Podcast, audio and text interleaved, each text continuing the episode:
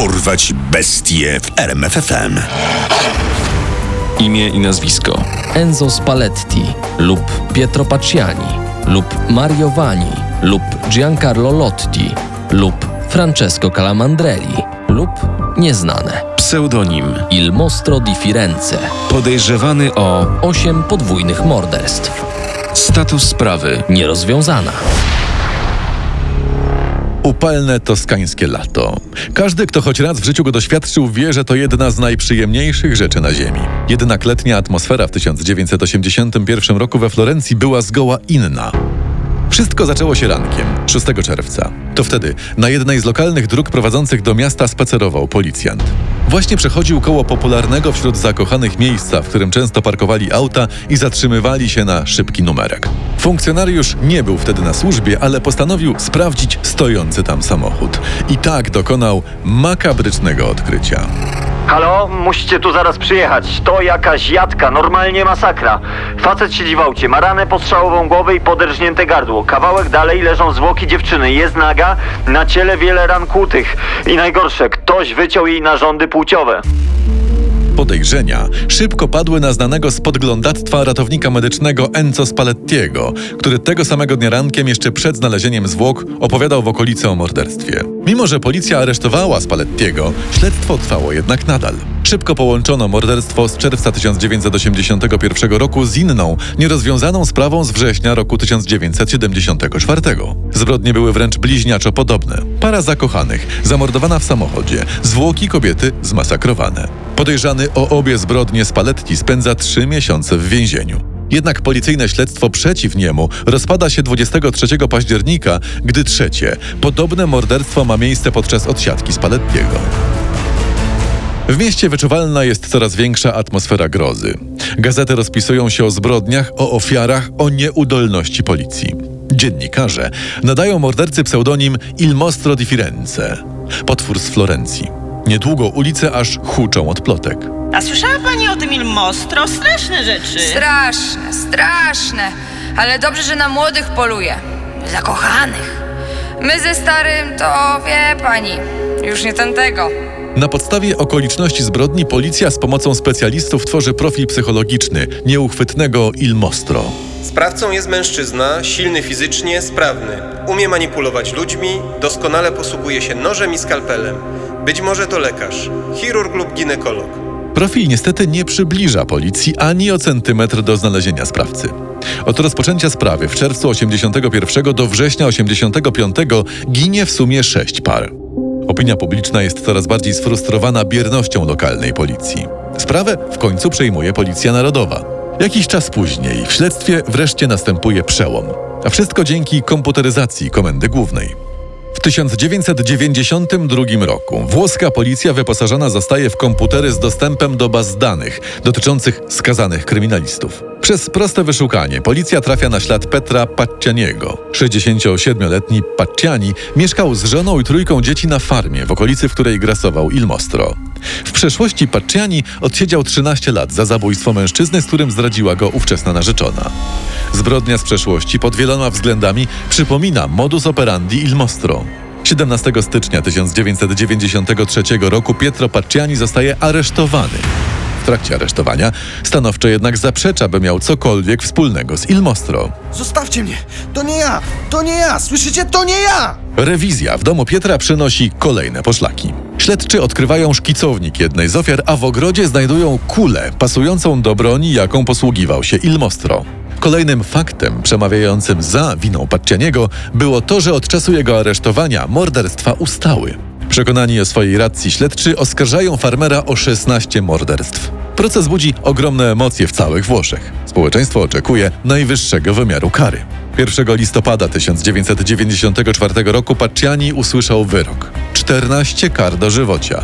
Nie udowodniono mu jedynie dwóch najstarszych zabójstw z 1968 roku. Po wyroku Pacciani wpada w histerię. Jak mantrę powtarza dwa słowa. Jestem niewinny, jestem niewinny, jestem niewinny. Niektórzy podzielają opinię skazańca. Wśród nich jest siostra zakonna Anna Maria Mazziari, która często odwiedza więźniów we florenckim więzieniu Soliciano. Po wielu rozmowach ze skazańcem jest przekonana, że został wrobiony. W sprawie pojawiają się kolejne wątpliwości. Adwokat wnosi o apelację i skutecznie broni imienia swojego klienta. Ofiarami Il Mostro byli młodzi, sprawni ludzie. Czy naprawdę sądzą Państwo, że ten 71-letni mężczyzna, mój klient, Pietro Pacciani, od lat cierpiący na chorobę serca i rozedmę płuc, byłby w stanie ganiać po lesie za 25-latkiem? Pietro zostaje oczyszczony z wszelkich zarzutów i wypuszczony na wolność. Jednak już dwa lata później, w związku z wykryciem nowych dowodów, rusza kolejny proces w sprawie Il Mostro. Według nowego stanowiska prokuratury zbrodni przypisywanych potworowi z Florencji nie dokonała jedna osoba, a grupa przynajmniej trzech osób pod przewodnictwem Pietro Paccianiego. Jego wspólnikami mieli być 70-letni Mario Vanni i 54-letni Giancarlo Lotti.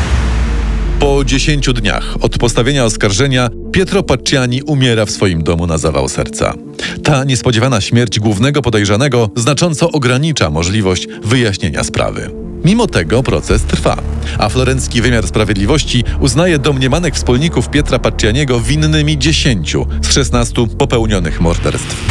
Sąd uznaje oskarżonych Mario Vanniego i Giancarlo Lottiego winnymi 10 zabójstw i skazuje Mario Vanniego na karę dożywotniego pozbawienia wolności, a Giancarlo Lottiego na 26 lat pozbawienia wolności.